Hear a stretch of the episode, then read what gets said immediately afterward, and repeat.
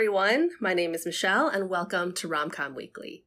Today, I'm joined once again by my friend Jesse, and we're talking about the movie You've Got Mail. How's it going, Jesse? It's going well. How are you?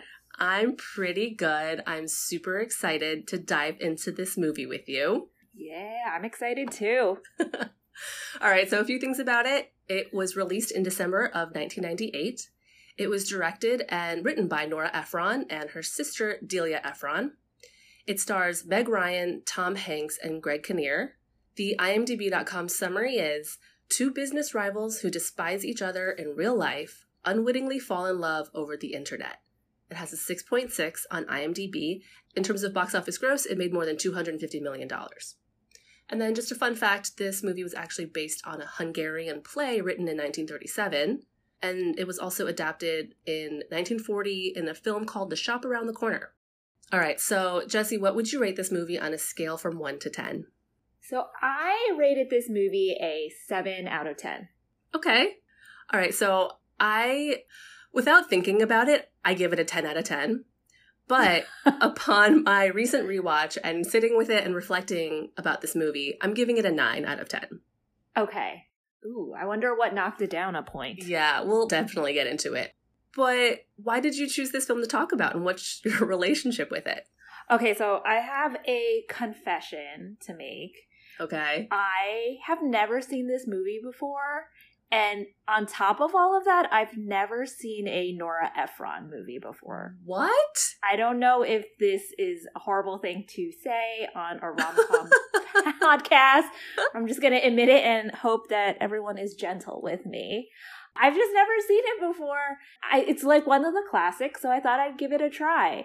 I thought it was the most popular Nora Ephron movie, but perhaps I am wrong. Um, I think you are wrong. With love and respect to this movie. So Nora Ephron also wrote When Harry Met Sally and Sleepless in Seattle. Yeah. I mean, this is a question I have for later, so let's let's save that for later actually. But okay, your confession, I have a hard time processing this because this is so for me the reason obviously my initial knee jerk reaction is to give it a 10 out of 10 right. But this is a huge rewatch for me. This is a very formative movie from my youth. Yeah. It kind of informed the way i look and romanticize the upper west side new york city bookstores. Like i still as an adult still have a dream to live on the upper west side because of this movie it's idealized and painted as like this charming and very friendly neighborhood. Everyone kind of like knows each other's name which i you know i'm sure maybe within a block yeah. of where you live this is true but obviously not as a whole of the upper west side and just like small things here and there you know we come to learn that kathleen kelly who is played by meg ryan she has a heart for daisies. And whenever I see daisies, I think of this movie. Oh, and I'm like, yeah, daisies are the friendliest flower. So yeah, this movie means a lot to me. Are daisies friendlier than sunflowers? I don't know. I'll have to talk to Kathleen Kennedy about this. Kathleen Kelly. Kelly. Oh, see, I don't even know that movie. oh boy. Oh um, well, if you're asking me, yes, I do think daisies are friendlier than sunflowers. So, you've never seen this before. So, what brought you to wanting to talk about this movie? I think it was just a classic, and I've always kind of was curious about Nora Ephron and her movies and why people talk about them so much. Mm-hmm. So I decided might as well just go with it, and it was streaming on HBO. So, mm-hmm.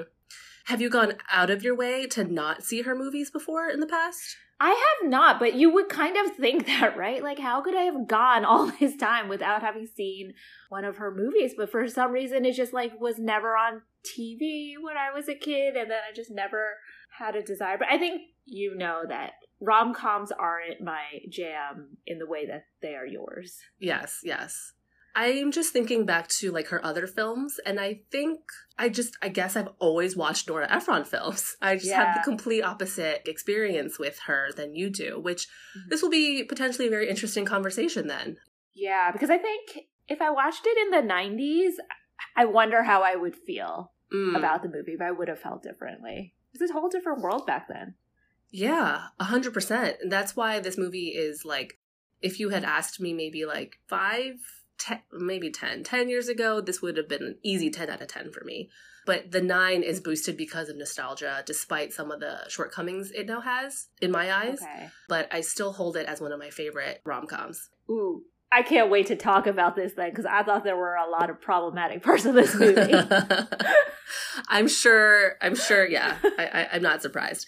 All right, so let's start off with what you liked about the movie.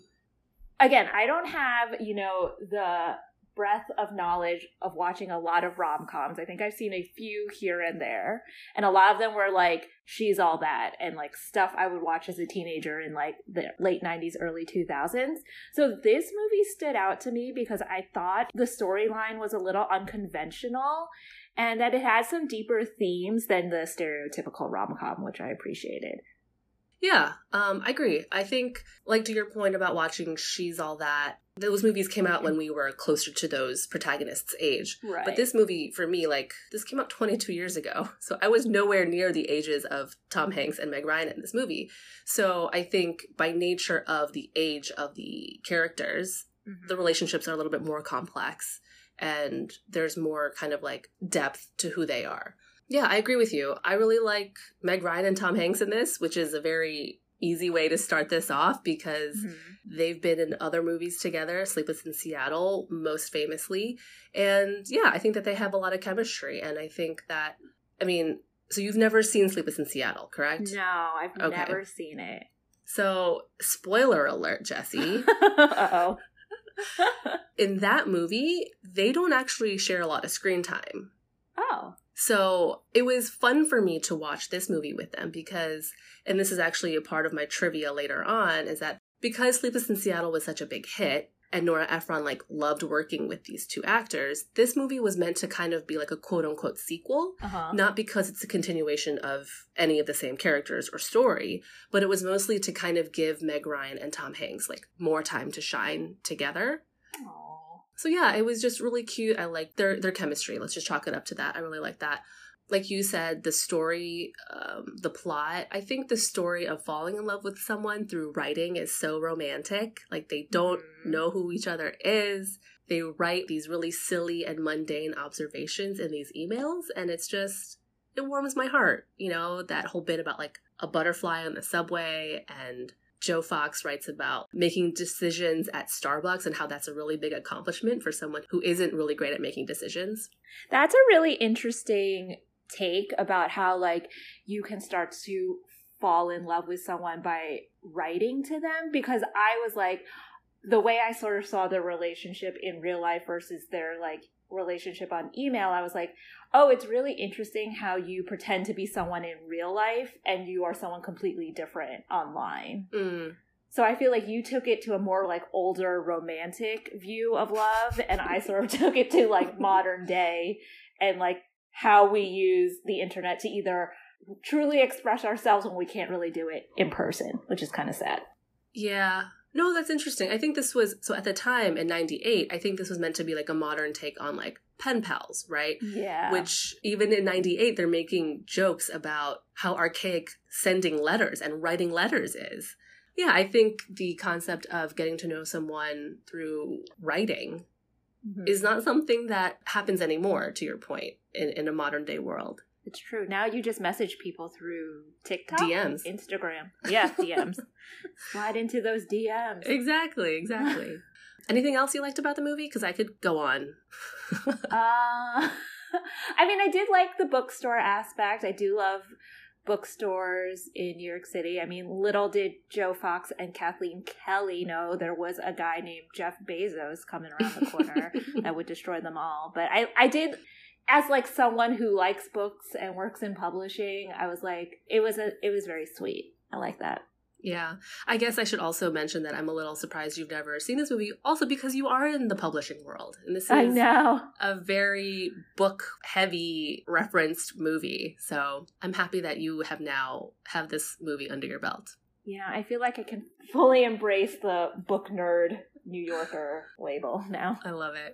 So, speaking of New York, this movie is filmed in New York. And again, I said it before on previous episodes, but I love it when a movie's filmed in New York that takes place in New York. But it really, like I mentioned, it really romanticizes New York City, especially the Upper West Side. It also, I think, romanticizes the bookstore, even though Fox Books is not quite as romanticized as the shop around the corner. But. It's this concept and this idea of like a children's bookstore being like safe and warm mm-hmm. and inviting. And to that point, this movie is also incredibly wholesome. I looked it up, it's actually rated PG. Interesting. Wholesome in which way? Wholesome, I guess, in the sense that there's no lewd jokes, there's no right. sex, drugs, rock and roll kind of thing. Got it's, it. I guess, kid friendly in a way. Um, and then I just have one small observation is that Kathleen Kelly's wardrobe is so 90s. Oh my gosh, yes. but it's still classic. I, I kind of noticed this pattern where she wears these very muted and neutral tones. And uh-huh. I feel like it's a very New York thing to do. You don't really wear a lot of like, yeah. Well, the stereotype is New Yorkers just wear black. Um, and I think she kind of evokes that New Yorkiness in this character. For sure. Yeah. And her apartment, too. I was like, is this supposed to be a nice apartment or a crappy apartment? Because I was like, if she ran a bookstore, I don't know if she could afford what looked like a very nice apartment in the mm-hmm. Upper West Side. Yeah. I like her apartment. I think it's warm and cozy. Mm-hmm. I'm assuming it was filmed on a on a stage and not an actual apartment, but I could be wrong. I didn't find any of that in my trivia. Sure. But I do think that a lot of it was filmed, a lot of the movie was filmed on location. Like mm-hmm. Zabar's is still there. Mm-hmm. Do a lot of those restaurants still exist? I was trying to tr- figure out if that was an actual bookstore in New York City. So it's not. It was actually an antique shop that they transformed into a bookstore for the movie. So what they did actually was I think they paid for the actual antique store owner to like go on vacation and like mm-hmm. use the store and just like removed everything and then when they wrapped they put everything back obviously. You know what I actually noticed when I was watching the credits? They said thank you to and then they listed a bunch of book publishers so I think a lot of people hmm. donated books for their set. So actually, this is another um, trivia point: is that Nora mm-hmm. Ephron? She apparently was very particular and opinionated about many things, I think, as one is when they're a director. And she actually uh, sought out real first edition children's books to line the bookshelves of Shop Around the Corner. Wow. So that was very intentional and attention to detail by Nora Ephron. Interesting. So that's probably what the the thank you thank yous are for in the credits. That's cool. All right, so let's let's move on to what you didn't like about the movie. Oh, you're going to get so mad at me. Oh no, go ahead. I can take it. I did not like Joe Fox at all. Mm-hmm. I think that Tom Hanks is adorable. He has a very friendly and personable face, and everyone loves Tom Hanks. But Joe Fox was an asshole, like a complete asshole. And like the whole time I was watching this, I was like, "Wait, are we supposed to be smitten with him? Mm-hmm. Is he like the guy that we're all supposed to fall in love with and like hope that he gets the girl?" Because I'm like, he is playing major mind games with her. Like he has all the power. Well, in multiple ways. Like he's mm-hmm. like the evil businessman who's going to stomp all over her like small little heartfelt indie bookstore. That you're like fine, whatever. He's just like a bro. Mm-hmm. Once he finds out that Kathleen Kelly is the one that he's been emailing, and you're like, oh my God, is he going to stand her up at the cafe after he promised to meet her? And then you don't know if he will or he doesn't. And then he comes in, and you're like, oh, he's finally going to like confess that it was him and then he doesn't. And at that point where he just like you know fucks with her mm-hmm. and like plays mind games with her until the end i was like i don't like anything about this man. Right. That's a really good point you know? Like growing up as i was watching this as a young young teen these are not things that i noticed but upon rewatch, this is why I bumped it down from a 10 to a 9 is because mm-hmm. Joe Fox is not a good person. He catfishes her ultimately, right? As we in 2020 are calling it. Yeah. He kind of does. Yeah, and I mean, he doesn't mean it intentionally. Oh, I think he means it intentionally, don't you? I mean like at the beginning. At the beginning. I think he didn't expect so Okay, so the, the scene with Cafe Lalo, by the way, which is an actual cafe on the Upper Oh. West Side. I've been there. I sought it out. At that moment, I don't think he means to be intentionally catfishing her. I think later on, when they start to build their friendship, that's when I got really angry with him yes. because that's when he's intentionally misleading her. But this Yeah. kind of moment at the coffee shop where he has the opportunity to confess, I Mhm. understand why he doesn't because she's really hurt by Joe Fox, the businessman. right. I guess there isn't a right moment for him to to make this declaration. But yeah, later on, it's unacceptable and it's unforgivable. But to your point, I think we're easy as an audience to forgive and accept because it's Tom Hanks. I You know. Can't get She mad. got at real Tom lucky Hanks. casting him. Because I was like, is this for real? Right. And as someone who you have only watched this once, you're like, this is insane. This is this makes no sense. I but for me, you know, it's just like, oh, Joe. But yeah. he was definitely playing mean, malicious, intentional mind games with her, which I did not appreciate. Yeah, and I, I agree with you. That's why I bumped it down a point. Oh, Joe. Are there any other things you don't like about it? Yes. Well, the ending wasn't what I thought it was going to be. I think like halfway through the movie, I was like, oh, I know that how this is going to end. I thought that, you know, they were going to get married or whatever, and he was going to buy out her bookstore so that she could still work at the shop around the corner and it didn't have to Mm. close. And that didn't even happen. So perhaps it was my own fault for putting too much faith in Joe Fox and my hope in how this movie would end. Maybe it was a little more realistic that he was like, hey, you know, your mother's legacy, I've killed it. It's dead and you're never getting it back. But we could date if you want. And she was totally happy with that. Yeah, there's there's some disbelief. I, I I understand that, but that's an interesting take on what the ending should have been. Huh? Do you think I should write to Nora Ephron? Unfortunately, Nora Ephron passed away. Oh no. when did she pass away? Yeah, in 2012, I think. That's why I think there's such a love for her for her films. Ah, yeah. So, but yes, you should write to her. Or yeah, I'll make an there. amendment to uh, alternate ending to "You've Got Mail." I mean, I thought that would have been like a good way for him to like sort of redeem himself, and he didn't even do it. So I still thought he was a jerk at the end of the movie. hmm Um, I have more to add about the ending, but I'm going to save it Okay, till later. Other things I didn't like about the movie. This is a small nitpick, but like the stepmother, the future stepmother, I, f- I forget what her name is, but she like keeps hitting on Joe. I didn't Oh, really yeah. need that part. It was kind of weird. it was. Oh, I did like the family dynamic of those little kids being his brother Yeah. and his aunt. I thought that was very sweet. I thought it was very sweet and like as someone who watched this movie at a young age, I was like, this doesn't make sense. But then the older you get, you're like, oh yeah, family dynamics are very complicated. Mhm. Dad remarries, or dad has multiple children by different women, and even his grandfather does too, you know? So Yeah. I, I thought that was quite realistic and really sweet in a way as well.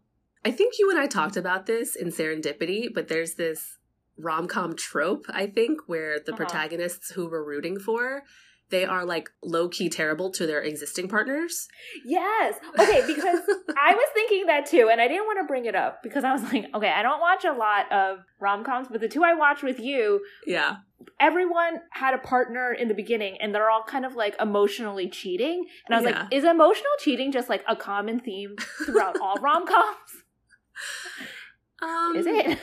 I mean, I think it's a quite tropey rom com thing. Yeah. But it just so happens the two movies that we've talked about, it does happen in both of these movies.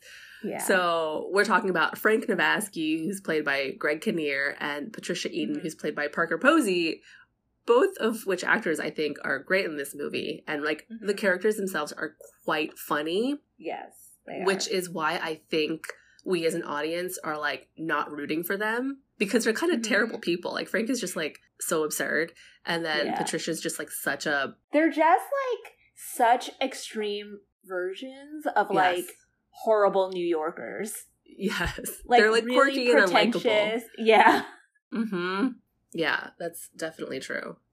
And then the last thing I didn't like upon this closer rewatch, and I will, I need to, I feel like I need to caveat that I haven't watched this movie in a while. And so I noticed a few things that I'd never noticed before. And one of these things was like when this friendship between Joe and Kathleen start to blossom, it just seems that Joe is like basically trolling Kathleen in the sense that he's just like, tell me about NY152, tell me all about him. And he just like continues to like egg her on. Yeah, he's so mean. Yes, I, I admit that that is mean, but also like that just also seems to be the breadth of their friendship. They talk a little bit about books and work, but I think maybe not explicitly because he put her out of business. But I don't see Kathleen asking Joe any questions. Like, what do we get to know about Joe as a character? uh-huh. So I was just like, oh, it just seems very one sided and just Joe pushing Kathleen, being like, egging her on again and like putting weird ideas in her head. Yes, I can see that. I just feel like he's like uh those like school childhood crushes where it's like the boy who teases you the most actually has a crush on you. I feel like he was Mm. definitely that kid growing up. Yeah, I can see that. Yeah, that's an interesting way of putting it. Thoughts on general themes this movie covers? Mm, I think the most interesting theme to me was sort of the differences in their relationship. Like I think I said it before, I think that their relationship in person versus online was very indicative of like human nature and how we sometimes have to put up a front, you know, face to face to people, but then we can escape you know, Mhm. behind a screen and be more truthful and more vulnerable, especially in like Joe Fox hmm his case. And it was very interesting to be like, how do you fall in love with a person? Do you have to take everything? Can you fall in love with one part of a person and loathe the other part of a person and like still make it work? I thought that was an interesting take.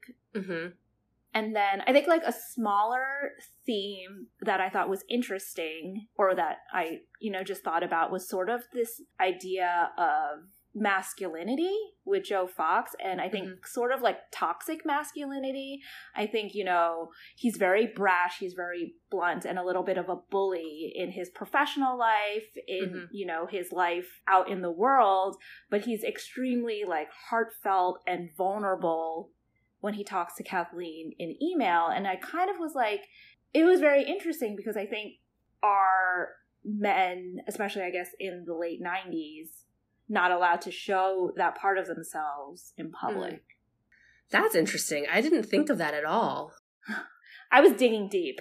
No, no, and I appreciate that. That's why I love having these kinds of conversations because I think we we pick up different things, and especially because this is a fresh movie for you. Yeah. You have a totally different take on it than I, I would or I do. Okay, so let me digest what you've just said. In terms of your first theme that you mentioned about, you know, human nature and hiding behind a screen, and I think it's definitely true. Well, I'll speak for myself. I feel like I've done that, but it's also Yeah. easier to have said doing this like in the 90s where a lot of our communication was done over IM Yeah. through AOL. Shout out America Online. I was also like, does that still exist? I mean, I know AIM does not exist, but does AOL exist? I think so because I know some people who still use an AOL Oh. email account for their junk email. So it's got to still be around. yeah. It's it's very true. Like, you know, I've gotten to know people a lot over AIM and hmm I'm sure I haven't thought this through, but an example in 2020 would just be like over Instagram. I think Yeah. a lot of people probably comment hateful comments that maybe wouldn't say those things to a person to their face. Yeah. So it's very easy to hide behind a screen today still. So I think even that's more so now, I think. Yeah, that's especially true now that everyone is living behind a screen because we can't Yeah. see anybody in real No. life. So it's very true. The toxic masculinity, I didn't think about that about Joe, but I think there is something to be said about maybe the depiction and the the characterization of men in the 90s is yeah, maybe you are Mhm. strong and yeah, I don't know. I I will have to rewatch to digest that theme a little bit more. I mean, I don't think toxic masculinity was a big conversation piece in the late 90s. I do feel like maybe watching this as someone in my 30s in 2020, it's like a theme that is more contemporary and maybe probably was not intentional. in the Mhm. movie. I don't Mhm. know, but maybe Nora Ephron was like way ahead of her time. Or people were talking about it, but they just weren't talking to me about it because I was like 12. yeah, exactly. I don't know. So I picked up a few different themes than you actually. so Okay, this will I'm be excited. interesting. Yeah. So again, I need to I feel like I need to preface this that you have not seen this movie that many times. So I'm picking up on a lot of different things. I wrote down this theme of Pride and Prejudice, which Mhm. I don't think is a book that you've read before. Am I correct? no, and I know it's so. That's another one of my dirty like book people secrets is like never read Pride and Prejudice, have zero interest in it. I'm just outing you. I'm outing you on all fronts right now. Don't know which which Bronte Austen sister wrote it. Oh my god! No, you can edit that Jane- out. I'll get fired. Jane Austen wrote Pride and Prejudice, not a Bronte sister. but anyway, this theme of Pride and Prejudice. So I'll, I'll give you just like top line thoughts on this. This book is referenced in the movie several times. And I never noticed it until this recent rewatch that the characters, Kathleen and Joe, are actually Elizabeth Bennet and Mr. Darcy, who are the protagonists of Pride and Prejudice oh, this is kind of like a modern retelling. I mean, this is not beat for beat a retelling of the Jane Austen classic, but this is, I think, in my mind when I was kind of forming my thoughts and they just kept referencing Pride and Prejudice in the movie, I was like, it was like a light bulb went off in my brain. I was like, whoa, these two think they know the other person, but they don't actually know the other person. And they have all these preconceived notions about who they are and what they like. did it end the same way as Pride and Prejudice? Mm, Sort of. in a way, in the sense that the characters end up together. Uh huh. Yeah, I was like, hmm, I bet I should know the basic storyline of this Pride and Prejudice because they keep on talking about it, but I don't get it. And there's this line that Kathleen says is that Elizabeth Bennet is the most complex female character in history or something like that. uh huh. And it's, yeah, I mean, not that I've read all the books, but I do think the legacy of Pride and Prejudice is that, yeah, Mhm. all these characters are deeply flawed. Mm-hmm. And so I think that's what happens in this movie in You've Got Mail is that they're both proud and they're both prejudiced towards the other person. Yeah. That's really interesting though, because I actually didn't think Kathleen was very complex Mm. as a character. Did you? I don't, but I think she's the most complex character in the movie. Really? I would say for me it was Joe Fox. But I guess it's because you saw everything sort of from his point of view. Mm-hmm, mm-hmm. So again, this is a, a category for later, and I actually struggled with this. Is that Mhm. like who has the most development? Ah, But yeah, let's let's save we'll save that. it. Um, but I do have a few other themes. Yes. Opposites attracting. I think you mentioned this earlier about like what does it mean to love a person? Like if you have one thing that you don't love, are you able to love that person Mhm. regardless? So I think that it's fun that we get to see this friendship kind of unfold that yes, Joe Fox put Kathleen out of business, but then they're also able to relate on so many levels. They differ on lots of things, small things like she says that she doesn't like boats and he says that he does, doesn't like Joni Mitchell. But ultimately, at the end of the day, they connect and understand each other. Yeah. Okay, I'm going to pull another thing out of my trivia. Yeah. Um, so I found this article on Vanity Fair, uh, an oral Mhm. history. Uh, I'm going to shorten it, but I want to read it because I think I thought it was interesting at least. Nora Ephron is quoted in saying, Sleepless is a movie that's about is there one perfect person out there for you? And of course, we always think the perfect person for us is if you ask people to make a list of what the perfect person is for them, what they'll essentially write down is a depiction of themselves. They want to meet themselves, and that's what we think of when we think of that one perfect person and that perfect match. But the truth is, this movie is all about can you fall in love with the person who isn't the perfect person for you? End quote. I like that. Yeah, I thought that really kind of tied it up together very Mhm. succinctly. Is that sure, maybe some people do fall in love with the exact same person who they are and they find their perfect match in that person. But I have found in my personal experience is that, I mean, A, there's no perfect match. The word perfect is unrealistic. But Yeah. I do think that most of us fall in love with the person who's not perfect for us. I yeah, I mean I agree with you. There is no perfect person for you. There's just no perfect person. None of us are perfect. Right, right. And is there a perfect person for you? I think you and I have probably talked before about how I'm definitely much more in the sleepless in Seattle camp where I want to make a list. And turns out my perfect person is essentially just like me. Mm-hmm. Yeah, we have talked about this. Mm-hmm. Yeah, I don't know. I, I think it's it's interesting. I guess you know it has a lot to do with like they definitely have chemistry, Meg Ryan and Tom Hanks, and I think can that overcome your laundry list of what you think you want in a partner? Mm-hmm. Which sometimes I think it can. Yeah, but I think if like some guy took my livelihood away and you know, shut down my mother's bookstore where I grew up at, since I was six, I would never, ever date him. Ever. I'd be like, there are nine million other people out here. Good luck to you, sir. Yeah. I mean, Joe Fox is charming. but yeah, I'd be curious to see how this relationship progresses. Obviously, the movie yeah. ends like when they come back together, but yeah, what does their dating life look like, right? Like, does yeah. Kathleen bring up like, dude, you you put me out of business. And I know. I think their relationship is just going to be psychological warfare where Joe Fox is the torturer and poor uh, Kathleen is just like crying in a corner. I'm just kidding. I'm sure they're going to be great. I mean, yeah, we don't need to hash out this conversation that we've had a few times, but like, I just we can we can share with the world what we think, and I I, I do want to say that I mean I can only speak from personal experience because I I feel like I was someone who wanted to be with someone just like me. Right. And you know Frank. Frank is nothing like me in many ways. in most ways, I would say that he and I are very different. So obviously, I'm biased, but also, like, what does perfect mean, right? Is perfect right. someone who looks exactly like you? Uh, or is perfect someone who challenges you and, you know, takes you out of your comfort zone? Mm-hmm. Or is perfect someone who keeps you in your comfort zone. So yeah, I think yeah. that definition of perfect looks different for everybody.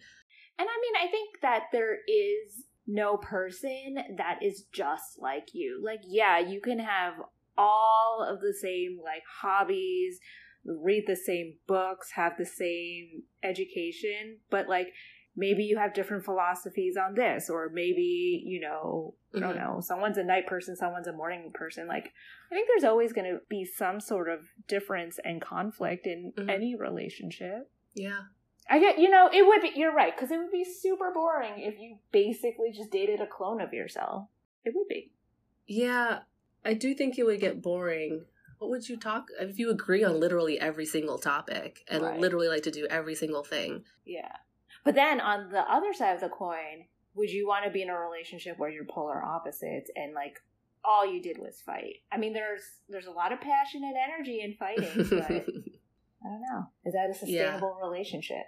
For some people, maybe. For some people, yeah. Yeah, it's a very interesting concept, this whole idea of opposites attracting. And I have one final theme. It's kind of a big one. I don't need to dive into it, but it's mm-hmm. it's this idea of capitalism. Oh yeah you mentioned earlier, like today, Jeff Bezos is taking over the world. Killing them Amazon. all. Yeah. Yeah. So this movie, I think, is very 90s in the sense that this was like the biggest problem, right? For for business owners, for small business owners. I just thought that that was a really interesting theme yeah. that I took away now that I wasn't really like identifying as capitalism when I was watching this when I was like 13 years old. Yeah. But I guess is is there a moral to this movie in terms of capitalism that it will always win out in the end and it's okay just get over it um or do you think i'm digging too deep no i don't know uh, and i don't want to feign like i know all the ins and outs of capitalism i mean at the end of the day her indie bookstore is closed and fox books is still out there employing her previous employees yeah yeah I I feel like I'm kind of torn because I am someone who orders things off Amazon with a lot of ease, mm-hmm. but I'm also a small business owner. So mm-hmm. I don't think it's so black and white in a way. Right. Like I order a lot of my business supplies on Amazon and I, I yeah. need them. So yeah.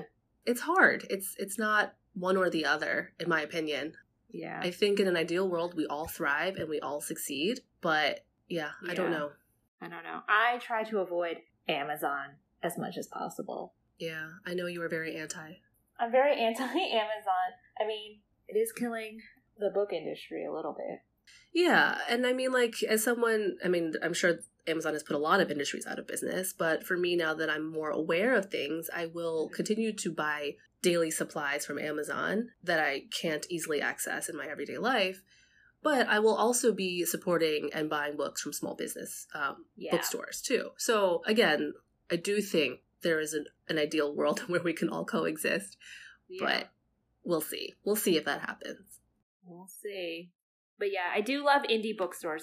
I always try to go to an independent bookstore whenever I travel anywhere. They do have a personality and a charm.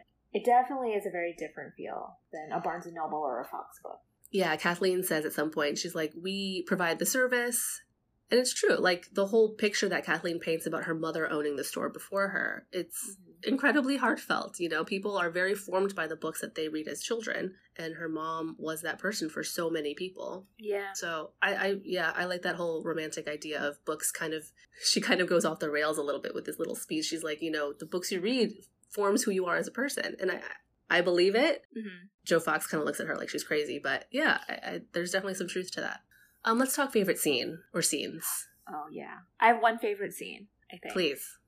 I really enjoyed the elevator scene. Mm.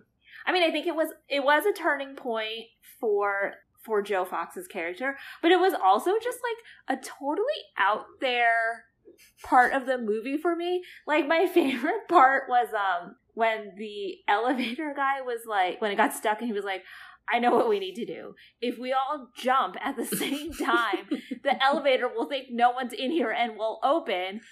And then I was like, what the fuck? And like they all looked at him in that same way, but then they all did it, and then nothing happened. I was like, that is just so random and hilarious. I think it's just kind of uh, an ode to how quirky New Yorkers are. It's like, eh, sure, let's just do this thing to appease this weird man, this weird sweet man that we see every day on the elevator. I was just so random. I loved it. What was your favorite scene?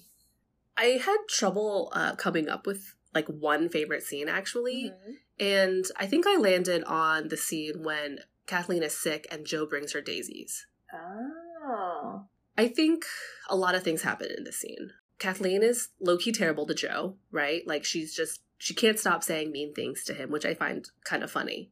He just brings it out in her. Meanwhile, Joe like realizes this because he knows that she is shop girl and he is NY152 and he's trying to prevent her from like saying these zingers. I also think this is the moment where Kathleen starts to like change her opinion of Joe. Right. Oh, that's interesting because also in that scene, I was like, it was the only time when I thought, is Kathleen catching on that Joe is NY152? It was sort of mm-hmm. a fleeting thought. I don't know. Did you think she was catching on? No, but I found myself getting frustrated that she wasn't catching on. Yeah. I'm like, how these are like such obvious signs, and I mean, not in this exact scene, but I felt like there were some moments where Yeah. Kathleen could have been a little bit quicker. But I found myself getting frustrated. I was like, oh, Kathleen, just think critically about this situation. I liked the conversation that they have about things being personal. And I never Yes. really thought about this scene until this rewatch that I did yesterday. So I'm going to just quote if I can. You know, Joe apologizes, you know, sorry, it wasn't personal, it's business. And Kathleen says, What's so wrong with being personal? Because whatever anything else is, it ought to begin by being personal. When she said that, I was like, oh wow, that weirdly, it was very poignant for me because, yeah, same here. It was my favorite line in the whole movie. oh really? Yeah. I thought it was it was very deep and I think it was like very honest. You know, you always hear like people saying like don't take it personal, it's just business. It's something you always hear and I feel Mhm. like it kind of delegitimizes feelings and like emotions and I think she was like they're not invalid. And I thought Mhm. that was a very, you know, poignant take Yeah. on life. Yeah, and I also like Kathleen for like sticking up for herself and like telling Joe. She's mean, but she's not antagonistic in the sense like get out of my apartment. I, I never want to see you again. You put me out Yeah. of business. It's she actually lets him in, even though mm-hmm. he stays when she tries to kick him out in a friendly way. He he provides utility, you know. He Yeah. like makes her tea, brings her flowers, Yeah. tucks her in bed, and like this moment that Kathleen has this revelation and shares it with Joe, and Joe kind of is like. I don't think she's make Yeah. meaning to make him feel like a shitty person, but I think he's able to sit in those feelings and being like, hmm yeah, it was personal. It was Yeah. straight up personal. Of course it was. And I also kind of thought it put them, like when she said that, it sort of put them on the same level. I don't know if Joe or we as the audience were supposed to think of her as like this underdog or someone inferior because of the way she approached business. But I think having her say that kind of was like, you know, you just do things your way and I do things my way. There isn't a better way. You know, we're just different, but they're equal. hmm Interesting. I'm glad that we both kind of took away the same quote Yeah. to be quite poignant. And I do have one other line that I really love. It's kind of closer to the beginning of the movie. Wait, I also had one other line too. I wonder if it's the same one. I'll for I forgot it, so if you say it, I'll remember. it's in one of the emails, and Joe is saying, Don't you love New York in the fall? It makes me want to buy school supplies. This is a very formative quote for me. We are we are recording this episode before the official launch of fall, but I told you through email that I want to release this episode on the official first day of fall in ode to this movie. You did tell me that, and then I was watching the movie just waiting for it to be some like epic fall movie, and I was like, I don't get it. I just don't get it. It's like this covers all the seasons. What is she talking You're right, about? it does. I think in my mind it's such a fall movie, but then I was watching it yesterday and I was like, oh, it's just like the span of less than a year.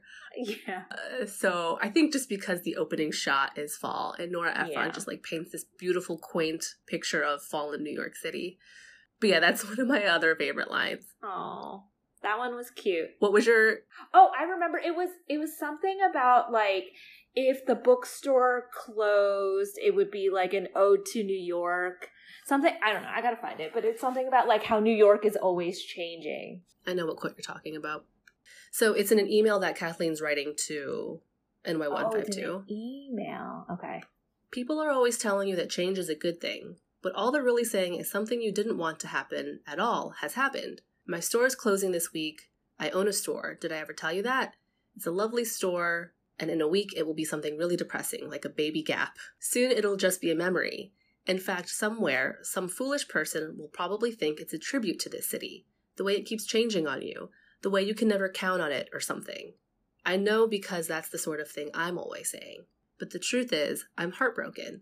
I feel as if a part of me has died and my mother has died all over again, and no one can ever make it right. Yeah, I think I really liked that quote because, you know, like you and I have lived in New York City for so long now and we've seen so many things turn over. And I guess it is very true to like what happens here, but I guess it makes you stop and think about like how much were these places loved that were open for only a brief moment in time. hmm Yeah, it's interesting that you take you say that because uh, when I was watching this, I really like kind of sat with this line also because here now in 2020 we're dealt with. I'm sorry, we're faced with a lot of New York City restaurants and stores closing because of COVID. I. I was like, wow, this is an oddly well timed line Yeah. And yeah, it's been kind of hard to see a lot of really they're not even like my favorite restaurants, but I can But like def- iconic. Iconic but also like very memorable restaurants, right? Like, oh, I can tell you like certain events that happen at certain restaurants and it's sad that they're closing and it's hard. It's like when this all kind of blows over, it's like well, it's like one less thing to look forward to to doing or going to. I know. It's going to be rough. So yeah, that's a really weird reality to be faced with.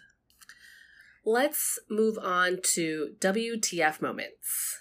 nothing was like too crazy to me. I mean, I guess the jumping scene, but you don't have to say that again because that was my favorite scene. The elevator. I was like, what the fuck? Okay, so I actually have a few WTFs just because again, I've seen this movie so many times. Yeah. But speaking about the elevator scene, Yes. Today in 2020, the elevator man would not have a job. He would there's no one manning elevators. I think at like fancy luxury commercial stores Right. there are elevator people, but not at residential No. buildings, I don't think. So that was one small WTF. Agree. this is not a WTF, more of an observation, Mhm. is like the IMing between Kathleen and Joe. I don't know if you noticed, but they're just so grammatically and like they use proper punctuation within IM. Like they use capitalization, they Huh. use quotes, and their quotes are like, you know, in the AP style guide. And I just thought it was really funny. Maybe that's how they did it, how adults did it in the 90s, and we just don't know. We've bastardized yeah. the, the art of DMing and IMing. I just thought it was funny. I, I was like, it that's was very kind of cute. Another WTF is this breakup between Kathleen and Frank. I think it's too convenient. Mm, Neither of them seems to be hurt by the other person not being in love with them. yeah. And Kathleen says, There's the dream of someone else. Right. I understand that's true for Kathleen's character, but all I can imagine was if I was Frank Navasky, Mm-hmm. I was like, whoa, that hurts. Like, you've been with me for X amount of, I don't know, months, Mhm. years, and like, you've been sitting here dreaming for someone else? That's gotta hurt.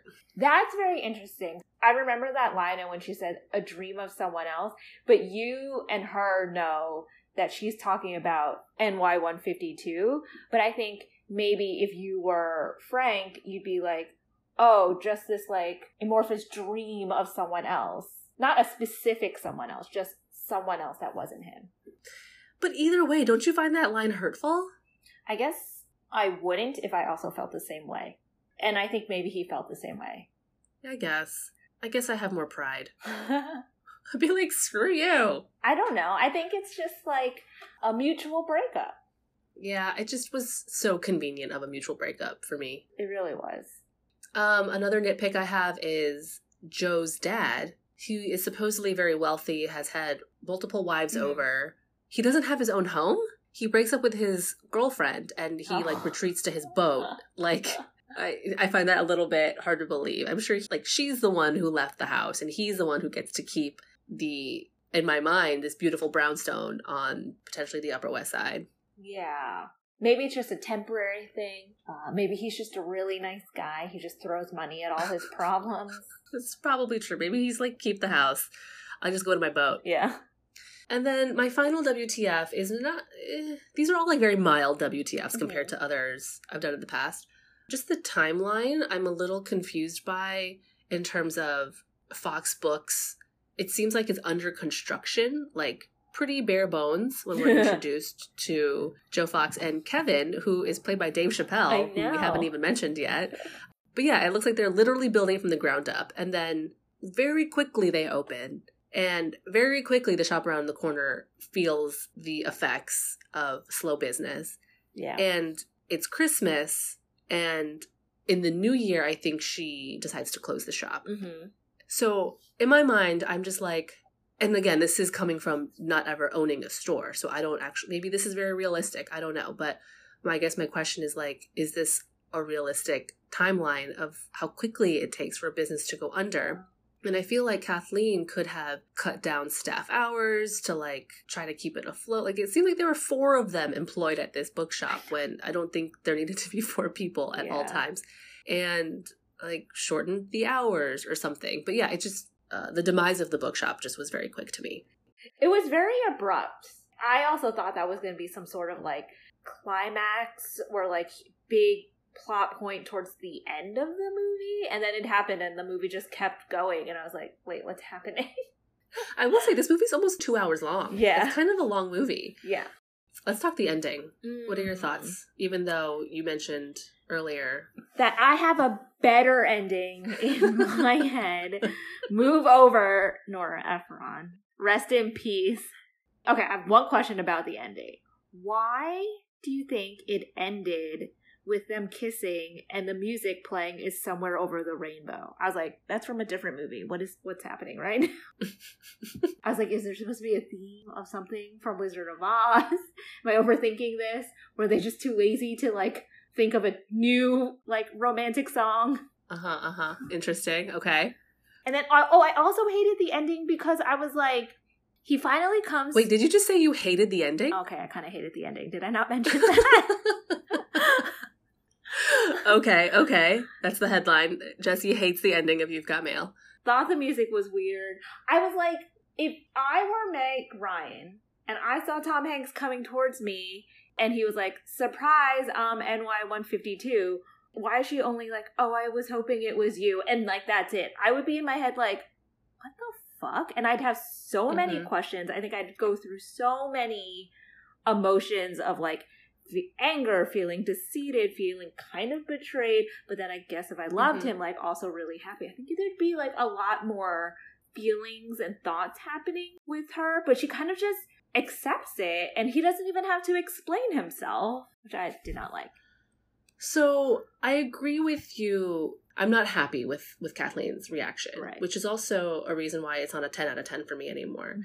I have complicated feelings about this ending because there have been times when I was like, this is the most romantic thing ever. Mm-hmm. This is the epitome of romance, right? Where he confesses and she just like falls into his arms. But now as an adult, it's more complicated. Yeah. I'm pretty sure I used to cry at it, but now I'm just like left scratching my head like, no, this is not a normal human reaction that Kathleen has. Similar to you, I would sit in my emotions and feelings and being like, who are you? I think it would go from like anger to denial to like All sadness. the stages of grief at once. right.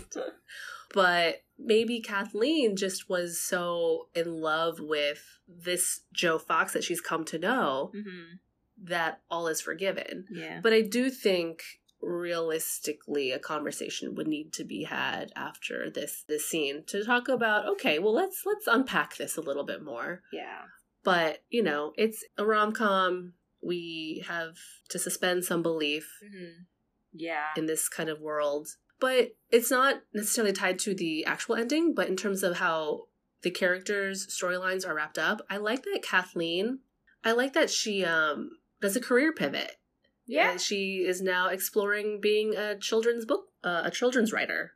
And I think that is a really nice ode to the character of Kathleen because Mhm. you mentioned earlier that like your preferred ending would have been that Joe Fox like buys out the store, the Mhm. old store, and like, you know, kind of redeems himself to give this to her. Mhm. But I like that she is independent and isn't defined by the failure of her business Right. and that she is able to pick herself up off her own feet and do something that she is surprised that she's passionate about. Yeah. No, I think that's fair.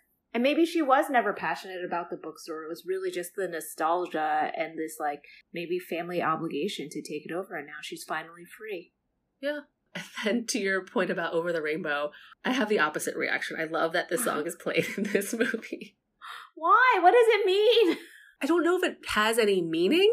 Also, Somewhere Over the Rainbow is not just for Wizard of Oz. I think it's Oh, made it famous and it comes from Wizard of Oz, but I think a lot of different people have covered this song, Okay. and I feel like it's in a lot of other movies. Oh, okay.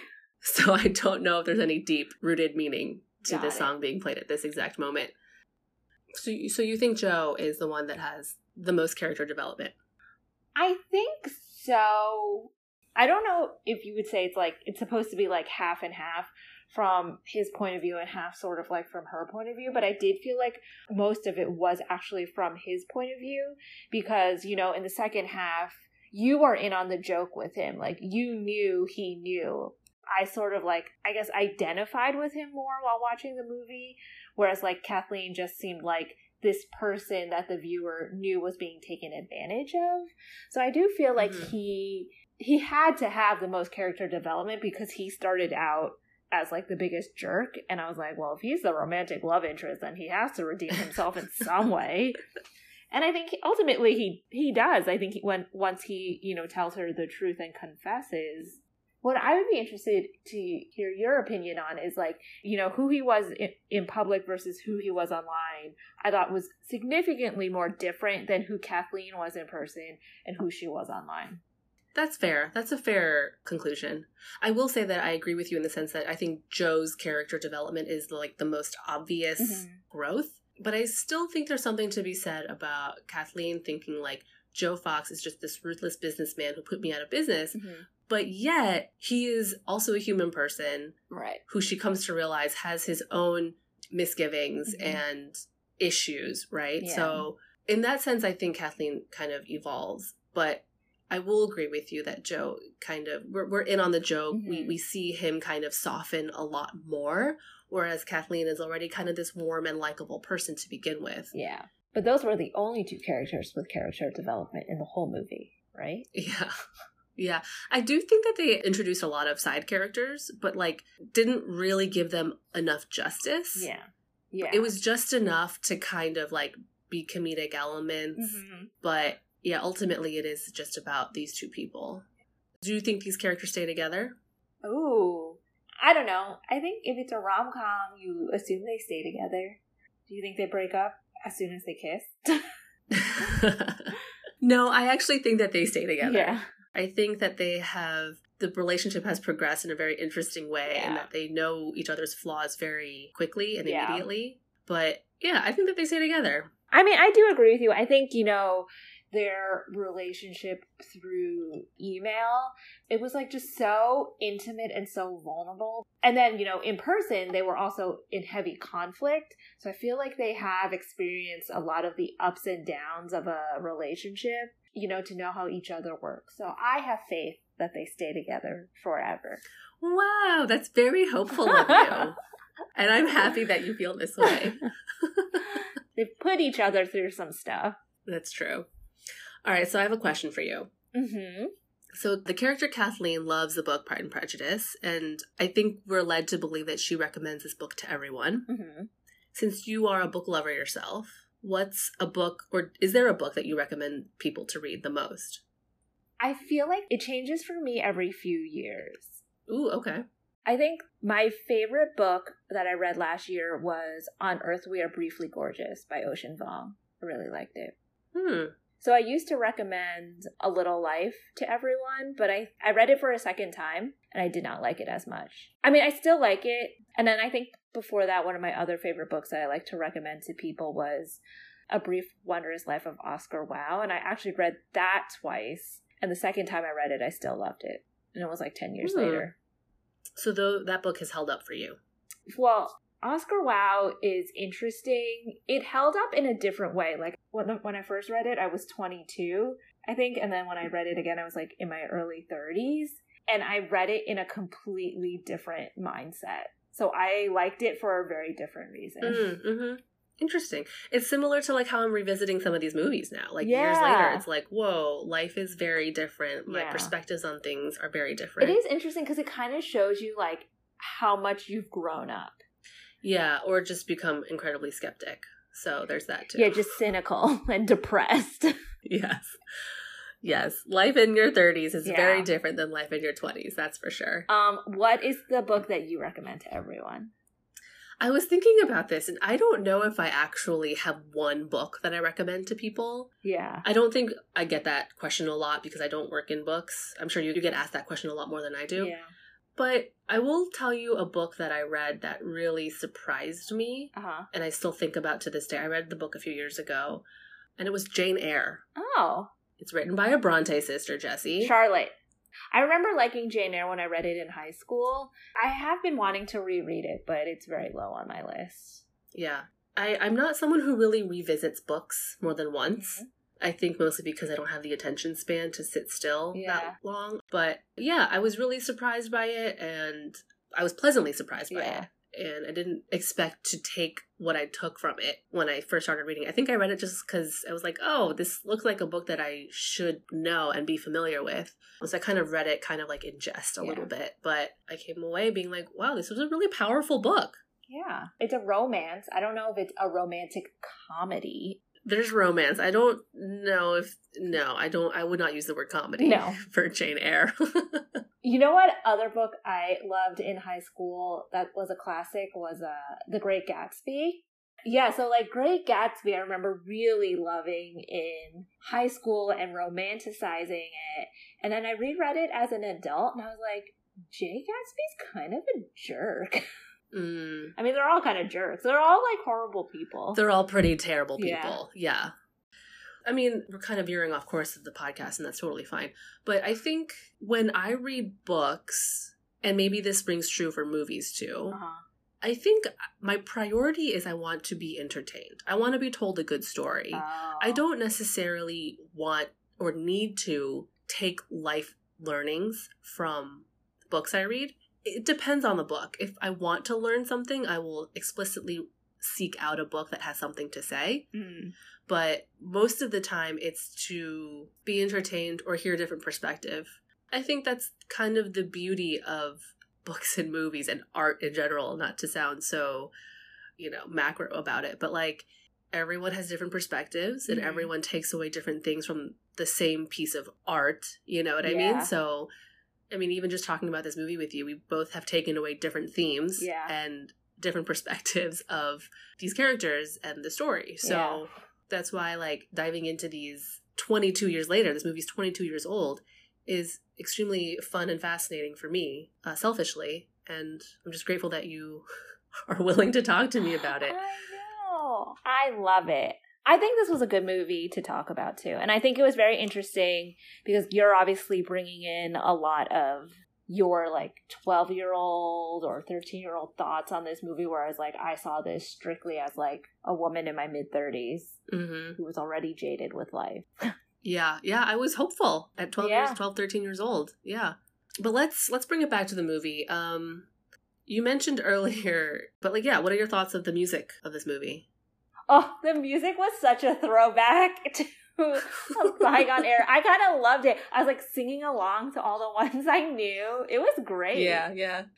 It was pretty great, right? This is actually one of the big reasons why I like this movie too. It's just like it's kind of a time capsule of the 90s.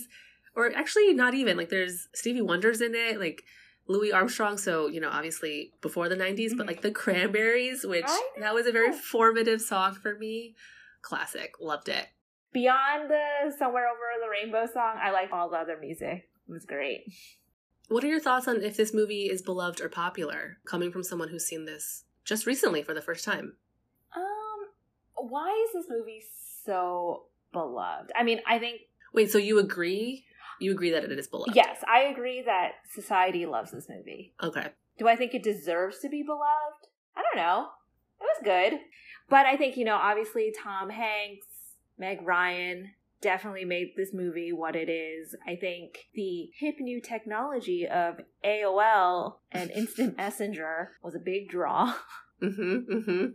And does it have longevity? I mean, I guess so. I was entertained 20 years later. So I would say yes. Yeah, I agree with you. I was a little shocked when I looked the score up on IMDb. It only has a 6.6. Yeah. I was actually shocked. I was like, wait, people don't love this movie like I do? But yeah, to your point, Tom Hanks, Meg Ryan, I think that's an easy, obvious answer of why this movie is beloved. I will say the fact that Nora Ephron wrote and directed this film, I think also has a reason why people love this movie. Was this her last film of the like Harry Met Sally? So the last film she ever did was Julie and Julia. Oh, I did see that movie. I have seen a Nora Ephron movie. I, I talked about this earlier, but I do think this movie is not as beloved as When Harry Met Sally or Mhm. Sleepless in Seattle. I think those films and stories were more original than this one. Mhm. Uh, I mentioned earlier also this movie was based on a play and a movie from 1940. So it's literally adapted from previous source material. So Yeah. it's not original. Do you think this movie's aged well? you know what? I kind of think this movie was ahead of its time. I mean, little did it kn- they know that most relationships would now start online. Mm-hmm.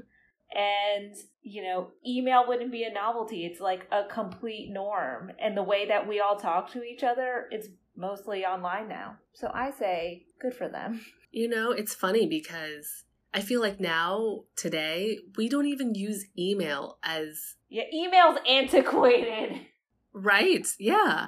Whenever you wa- used to want to make plans, like maybe like just three years ago, Mhm. you would email someone being like, hey, what's your availability? But now it's everything's through text. yeah And even through like DMs. Like, yeah, people don't even text me anymore. I they know. DM me.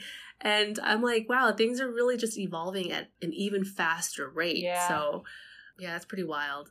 did you think it aged well I do think so. I think it's dated, obviously, just because AOL, mm-hmm.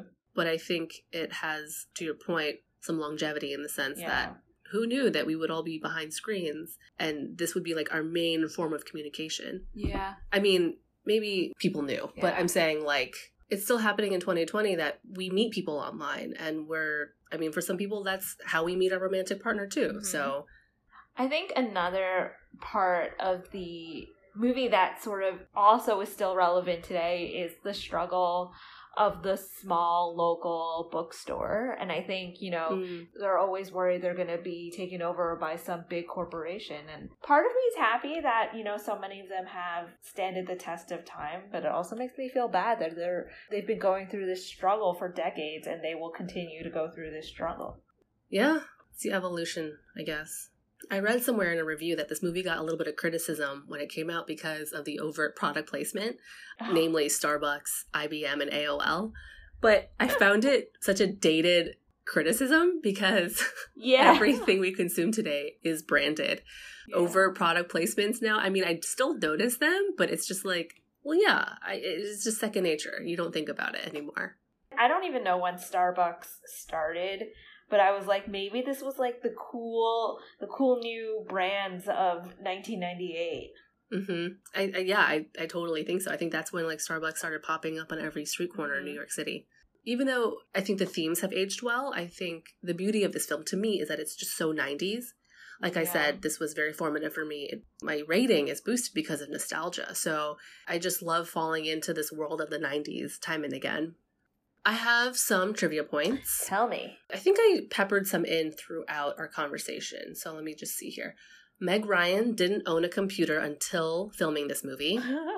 So Dave Chappelle was actually supposed to play Bubba in Forrest Gump, but he didn't take it, regretted it, and I think he stayed in touch with Tom Hanks. And when a role for Kevin came up, Tom Hanks suggested Dave Chappelle for the role. Interesting. And so Chappelle credits Tom Hanks for getting this role in this movie. cool. Meg Ryan and Heather Burns, who plays Christina from the bookshop, Uh huh. they worked in a real bookstore for a week, Books of Wonder, as prep for the film.